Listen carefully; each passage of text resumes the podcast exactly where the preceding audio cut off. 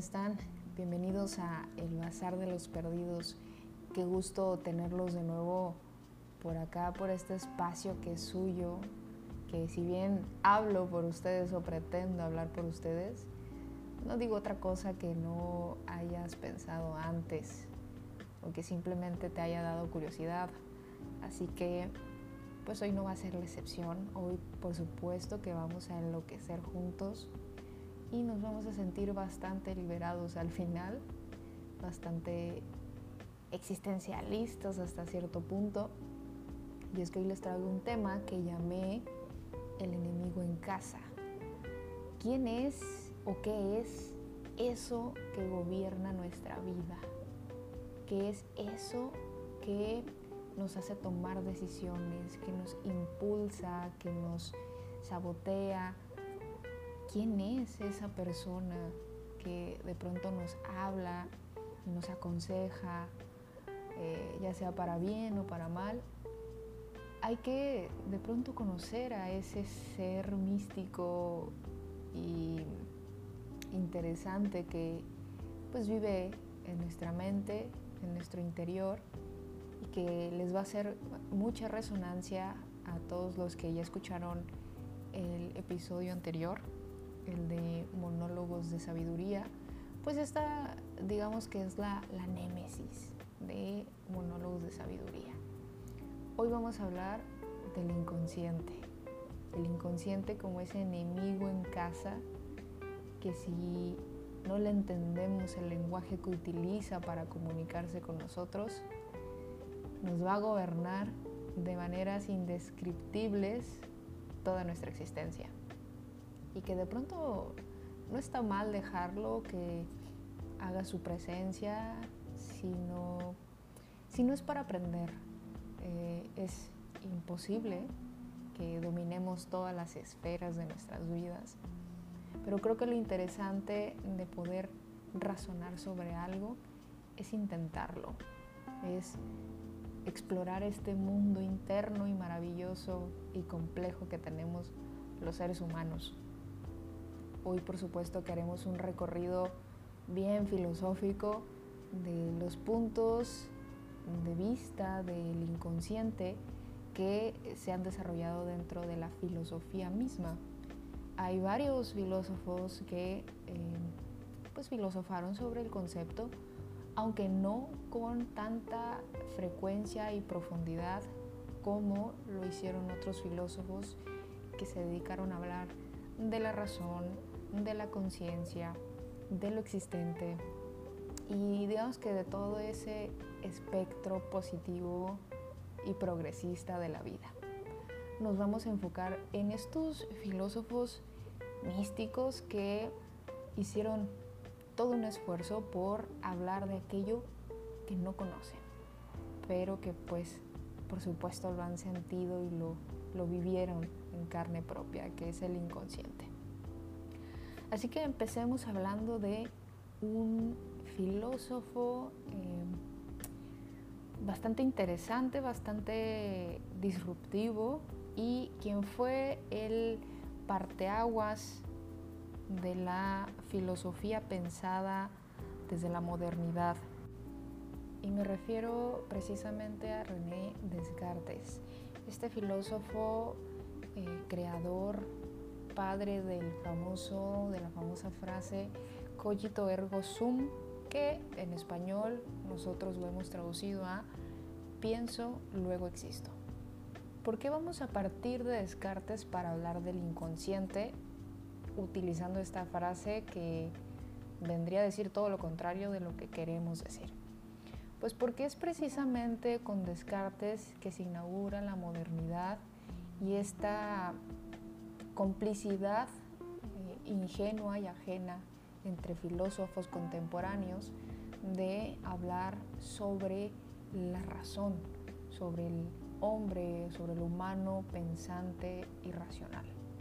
Cuando se inicia con esta etapa de la filosofía en donde profundizamos en nuestra racionalidad, pasamos por alto varias circunstancias que años, siglos después, se retoma con Schelling, Schopenhauer, Freud y Lacan, que es el inconsciente. Entonces, Descartes al proponer, inaugurar con la modernidad y lo que conlleva la modernidad, sepultó desinteresadamente al inconsciente y a todos estos elementos conceptuales eh, que pertenecen más a un espectro negativo.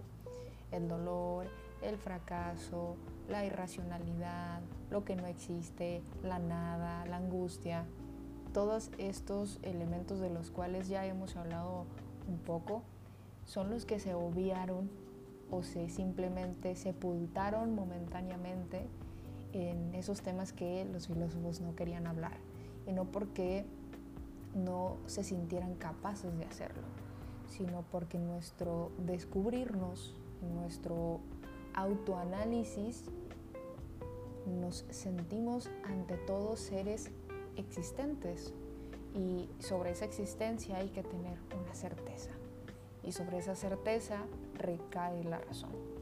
Fue una cosa más bien de orden natural que de una elección de una agenda o de un itinerario filosófico. Es decir, Descartes no se levantó un día y dijo, hoy voy a hablar de todo lo positivo y progresista de la vida. Simplemente él cayó en cuenta que era un ser pensante y que a raíz de esto pues podía reconocer su existencia y viceversa. Es una cierta dicotomía ahí interesante. Entonces, al hablar sobre este cogito ergo sum, Descartes delimitó el espacio de análisis sobre la razón humana. Y como lo postuló otro filósofo como uh, Jacques Derrida, cuatro siglos después de Descartes, pues al obviar la razón, obviamos el inconsciente y no eh, le sacamos provecho a todas estas cosas que nos son más familiares aún que la razón misma. También varios eh, filósofos póstumos a Descartes sobrevolaron desinteresadamente este suelo del inconsciente, pero mm, sin aterrizar algo en particular. De hecho, como lo mencionaba anteriormente, fue Schelling y Schopenhauer quienes tomaron como tesis principal eh, el tema de la no razón, lo no racional. Y pues ya con cierta, eh, cierto filtro, cierto racionamiento demasiado profundo, diría yo, de Schelling y de Schopenhauer, se consolida años después el psicoanálisis y con el Freud y con el Lacan, que ambos toman de fundamento esto que siglos anteriores Schelling y, Schopenhauer habían construido. Entonces hay una ruptura ya con Schelling y Schopenhauer muy pequeña, se hizo o se pretendió hacer una incisión muy pequeña de todos están hablando del hombre racional. Yo no coincido con esto porque cuando me, me sé existente, me sé irracional. Es decir, es más fácil que yo reconozca que no sé algo a saber algo. Y es cuando entonces Schelling y Schopenhauer dicen, a ver, si todos se evocan a hablar sobre la razón y la conciencia, pues alguien tiene que hablar de la no razón y de la inconsciencia.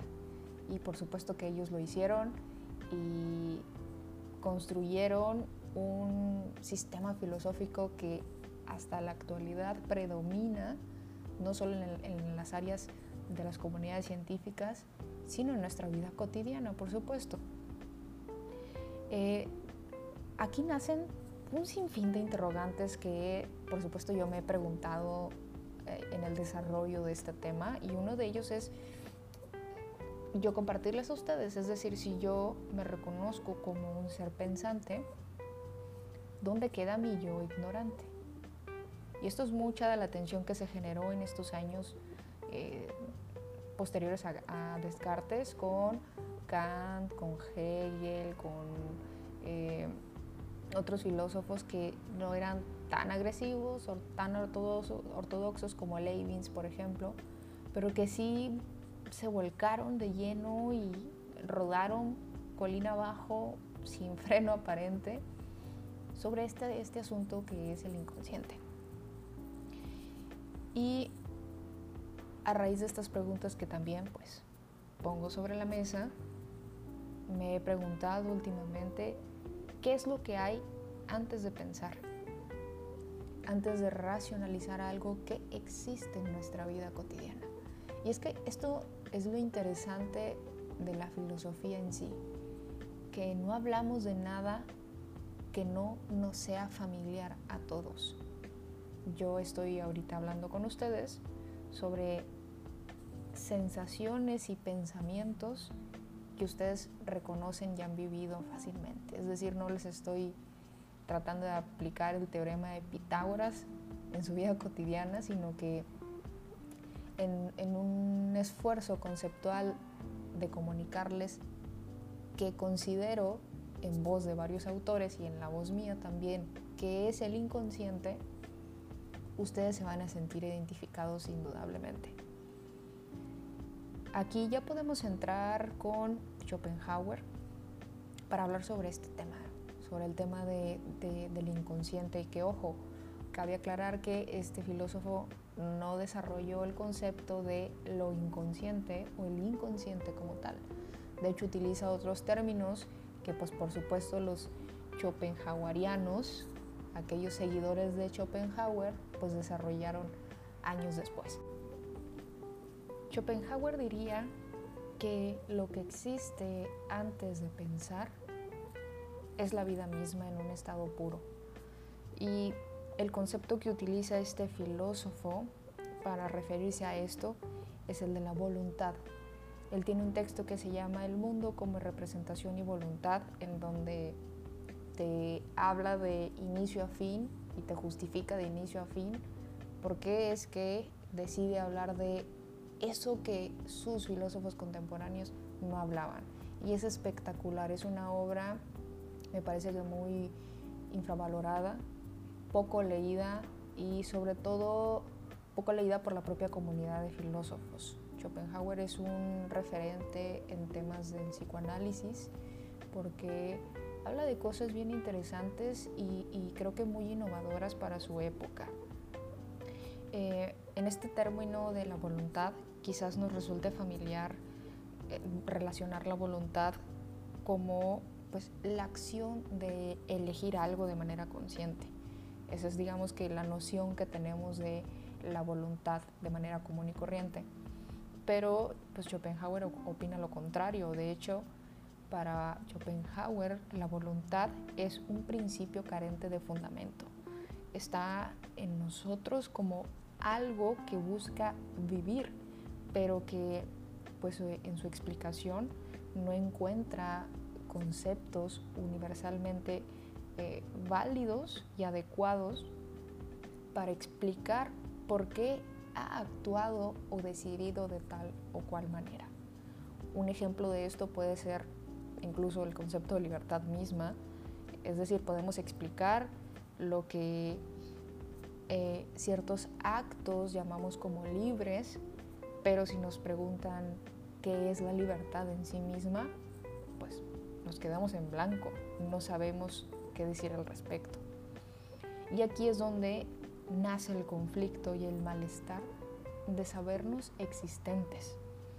Por un lado, digo que soy lo que soy, pero no puedo explicarlo. Y pues por supuesto que para Schopenhauer esto no se trata de una falta de autoconocimiento, no es el eh, desconocimiento de sí mismo el que nos limite a explicarlo, sino es más bien la propia esencia de la voluntad del mundo y de los individuos. De aquí también que se le relacione mucho a Schopenhauer con una corriente filosófica llamada vitalismo, en donde pues esto sustenta, es decir, el vitalismo sustenta que la vida es vida a partir de la incertidumbre, al menos el vitalismo descrito y catalogado como vitalismo por algunos autores de Schopenhauer. Entonces, eh, lo que me impulsa, lo que me da vitalidad en mi vida es reconocer que soy un ser incierto, un ser irracional y un, un ser desconocido para mí mismo. Y Schopenhauer tiene una frase corta y contundente que dice pensar desde el dolor, filosofar desde el dolor. Esta es la máxima eh, de Schopenhauer que engloba todo lo que intentó y describió en sus obras. Y, este pensar desde el dolor es simplemente el acto de compartir la misma esencia que la vida. Y para Schopenhauer es el dolor. Para Schopenhauer es lo irracional, es lo que no puedo pronunciar. Por eso es que, eh, por su parte, Freud reconoce que leyó a Schopenhauer, pero cuando él tenía como 59 años. Y digamos que una vez que lo reconoció, que, que leyó sobre él, pues obviamente reconoció que trabajaron sobre el mismo concepto o sobre el mismo fundamento conceptual, que es la sexualidad y la pulsión de muerte. Para quienes han leído a Schopenhauer, pues pueden entender que no utiliza conceptos estrictamente como los mencionamos, es decir, Schopenhauer nunca utilizó el concepto de pulsión de muerte de Freud, pero sí habló muy eh, puntualmente de lo que tiempo después Freud construye y levanta como su pulsión de muerte. Eh, se, rumora que eh, Freud en, en su formación de estudiante leyó a autores que se fundamentaron o se forjaron con el pensamiento de Schopenhauer. Y es que por ello Freud de pronto habla con una voz muy similar a la de Schopenhauer. Pero bueno, en, este sentido de lo que hablamos sobre, sobre Freud, pues una vez que reconoce y, y que nosotros como lectores o estudiosos de estos temas reconocemos con conceptos de sexualidad y de pulsión de muerte, podemos entender por qué mencionan los dos estos conceptos para referirse a lo humano, a lo eh, vulgarmente humano, si lo queremos ver así. Eh, recordemos que al leer a Schopenhauer podemos tener una lectura un tanto pesimista, pero es porque ese pesimismo es lo que le da el fundamento de sentirse vivo, de sentir la vitalidad. Y, es claro, Schopenhauer en decir no es una elección, es decir, yo no decidí eh, filosofar desde este pesimismo, es que estoy filosofando desde lo que soy, desde el dolor, desde lo negativo, desde la contradicción, desde la paradoja de la vida. Y Freud lo utiliza eh, de manera eh, pulcra, limpia, para describir el actuar del inconsciente. Entonces, este, esta esencia llamada voluntad en Schopenhauer, pues tiene un rival eh, o ejerce una tensión natural con conceptos que nosotros manejamos y con los que realmente queremos empatar, que es el bien, lo justo, el amor y la felicidad. Para nosotros estos conceptos que, les mencioné son los conceptos que dan origen y fin a toda nuestra vida. Es decir, nacemos y quién sabe en qué punto de nuestra educación andamos buscando hacer el bien, hacer lo justo, conocer el amor, ser felices, tener paz, tener tranquilidad. Y en esta acción de, alcanzar estos bienes humanos, automáticamente generamos una tensión en nuestra propia vida porque según Schopenhauer, la vida no es eso. La vida no es la razón de lo que creo alcanzar, sino la irracionalidad de lo que yo estoy sintiendo y viviendo como humano. Eh, aquí que nazca también el hilo conductor que une a Freud y a Schopenhauer con eh, el, parte que les mencionaba de la pulsión de muerte. ¿Qué es la pulsión de muerte? Para Freud, en términos mm, muy coloquiales, es como esta acción inconsciente del humano de negar su existencia. Por eso es que le llaman una pulsión de muerte. Y, Freud, por supuesto, lo, hablaba en un sentido más eh, como de crisis existencial, es decir, me sé, eh, me sé tan existente que mi propia existencia me da un hartazgo y ese hartazgo es lo que me hace sentir realmente vivo. Entonces, estos dos autores convergen o pretenden llevar su filosofía de lo inconsciente hacia el eje central que es la sexualidad. La sexualidad es indispensable para la voluntad de perpetuarnos a nosotros mismos. Es indispensable para eh, reconocernos y reafirmarnos como seres existentes. De hecho, en nuestro afán de romantizar la vida, insisto, nos olvidamos mucho del dolor y de lo desconocido y que también estas cosas se experimentan, no se em, inventan. y en términos concretos, es decir, los humanos se los decía al inicio, tenemos mayor certeza de que no sabemos nada, bien lo decía el viejo Sócrates, yo solo sé que no sé nada, pues tal cual. No sabemos mucho de muchas cosas. Y esto, esta certeza de no saber de algo, también es la propia, eh, el propio síntoma de sabernos vivo, de sabernos en el camino de un algo que no entendemos cómo funciona. Y de aquí que nazcan un montón de memes y un montón de chistes y de incluso posturas científicas, filosóficas serias acerca de dónde está el manual para vivir. Todos creemos encontrar nuestra, nuestra regla, nuestra directriz, pero solo nos encontramos con contradicciones. Curioso, ¿no? Schopenhauer pudo haber pensado eso. Qué curioso buscar algo que no sabemos que existe. En cambio sí sé que es el dolor y puedo identificarlo y verlo. Y nadie puede decir lo contrario. Es como si todos fuéramos más afín a, a la irracionalidad.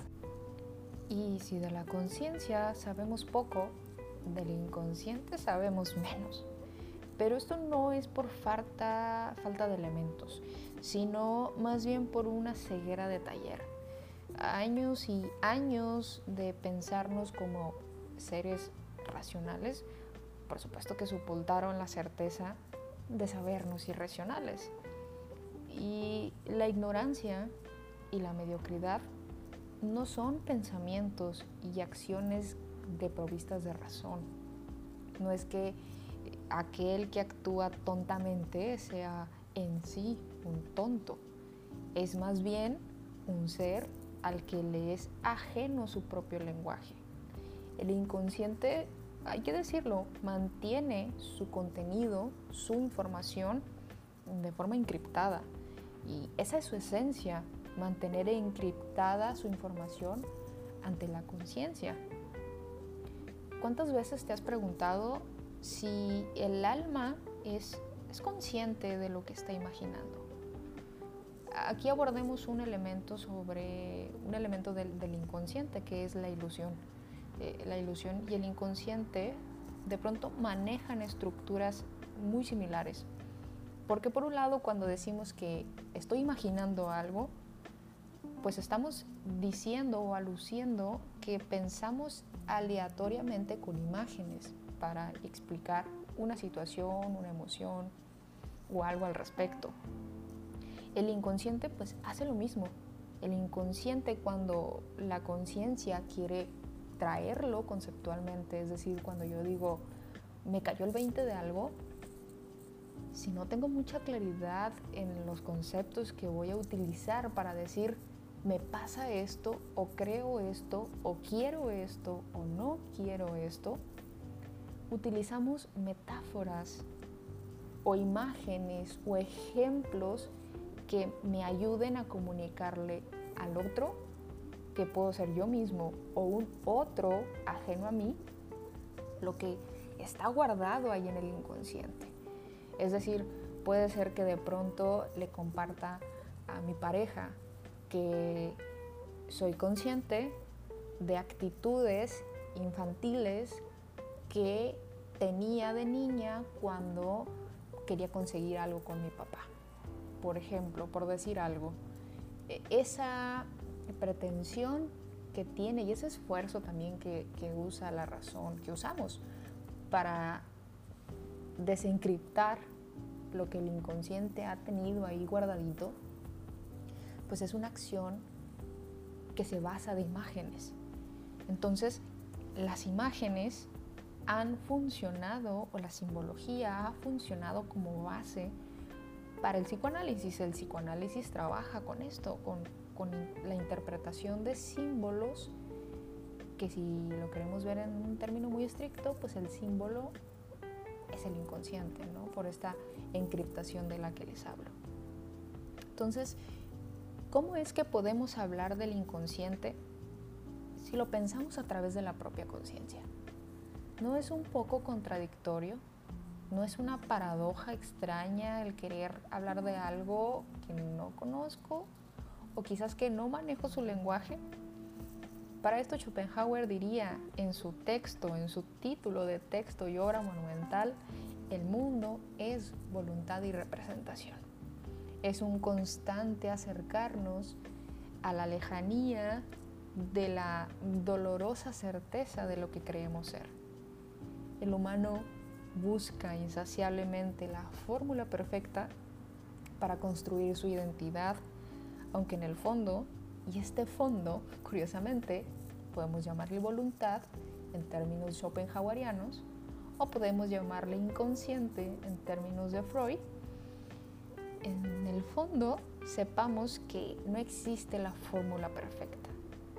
Racionalmente hablando, nos es imposible encontrar el ingrediente mágico para llevar una vida plena y para decir, esta soy yo y esto no soy es una simple, un simple juego de mezclas que al final nos dejan la certeza de la incertidumbre y, la satisfacción de saber que jugamos a que sabíamos vivir. Eh, puede ser una verdad eh, platicada por mí un tanto dolorosa o un mucho dolorosa si han seguido el hilo de los episodios, pueden echarle un oído al que subí hace unos días de dónde van los que están perdidos y podrán darse cuenta que es, mucho de esto de lo que les estoy hablando.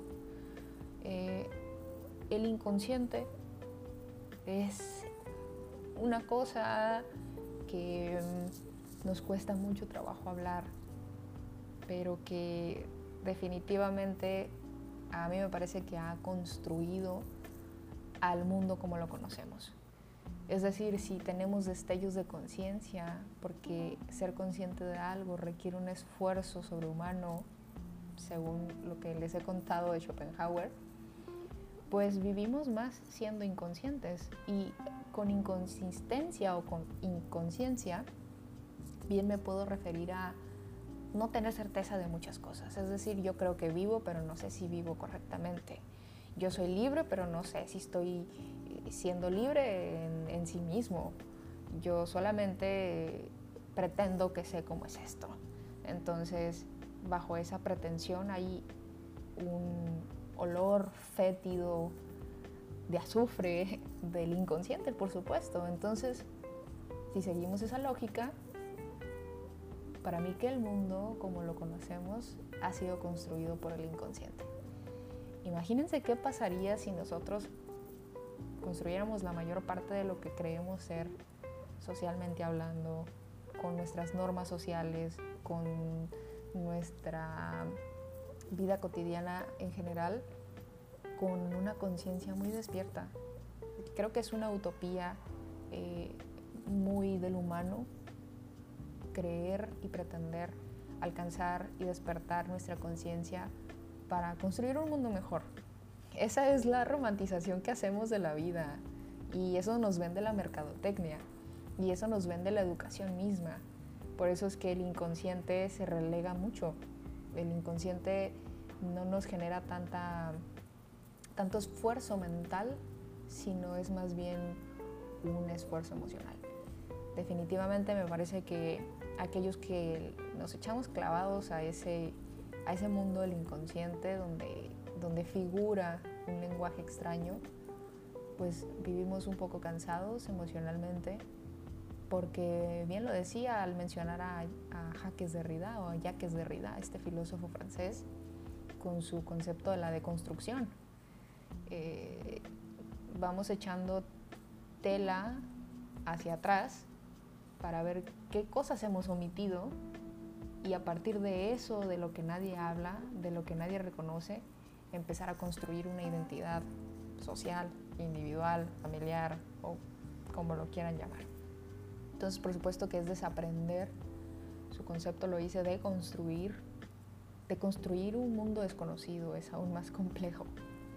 Eh, Schopenhauer eh, trata de postular su filosofía con la intención de filosofar de una manera más eh, tranquila. Es decir, a pesar de todo el caos que te genera leerlo, comprenderlo, asumirlo, más si lo lees también en voz de Freud, puede generarnos como mucha tensión. Pero esta tensión es la que nos libera, según Schopenhauer. Y esta tensión es la que nos libera, según también el psicoanálisis. ¿Cuál es el objetivo del psicoanálisis? Desarticular, simbólicamente hablando, lo que el lenguaje encripta y ver cuáles son sus raíces, de dónde viene tal o cual cosa. Y no quiere decir que una vez que yo comprenda el lenguaje de mi inconsciente voy a desarrollar mi potencial de cerebro, no, es más bien que me parece que para eso tenemos una vida, para conocer estas facetas de la existencia humana. No solo somos conciencia, no solo somos razón, somos irracionalidad, somos inconsciencia, somos cuerpo, somos pasiones, somos emociones. Y todos estos estadios de nuestra existencia conforman lo que creemos ser y lo que llamamos como humanidad. Entonces, chicos, chicas, a todos los que me están escuchando, el tema de hoy por supuesto que es fuerte y ojalá no me dejen de escuchar, ojalá me sigan escuchando y, no se atemoricen de esto, porque más allá de ser un pesimismo, comparto con Schopenhauer la idea de que es una liberación, es un existencialismo, es abrazar esa, esa realidad, ese espectro de realidad y, volverlo consciente, porque es el propósito de este juego de transformaciones, de progresos y de cosas acá muy fumadas que de pronto ciertas este, disciplinas sacan, ¿no? Como el yoga, la meditación, y no es más que la pretensión de calmar esa voz del inconsciente eh, más que comprenderla. Entonces, pues nada, les dejo hasta aquí el tema de hoy. Es una introducción a lo que vamos a estar hablando episodios posteriores y ojalá que les guste, ojalá que me hagan preguntas en las redes sociales, ya sean las del Bazar de los Perdidos o ya sea en mis redes personales como Michelle Campoy, en todas partes así estoy. Todo está público, me pueden mandar un mensaje y decirme qué fue lo que dijiste. Me interesa saber más al respecto y yo con gusto les hablaré de esto de una manera relajada, porque ya de por sí es complicado hablar de esto y pretendo como que volverlo muy digerible. Así que les mando un fuerte abrazo, espero que se la pasen muy bien y que hagan una catarsis del tamaño del mundo para sentirse las personas más empoderadas de su vida. Hasta aquí el episodio, nos vemos en la próxima amigos. Cuídense mucho.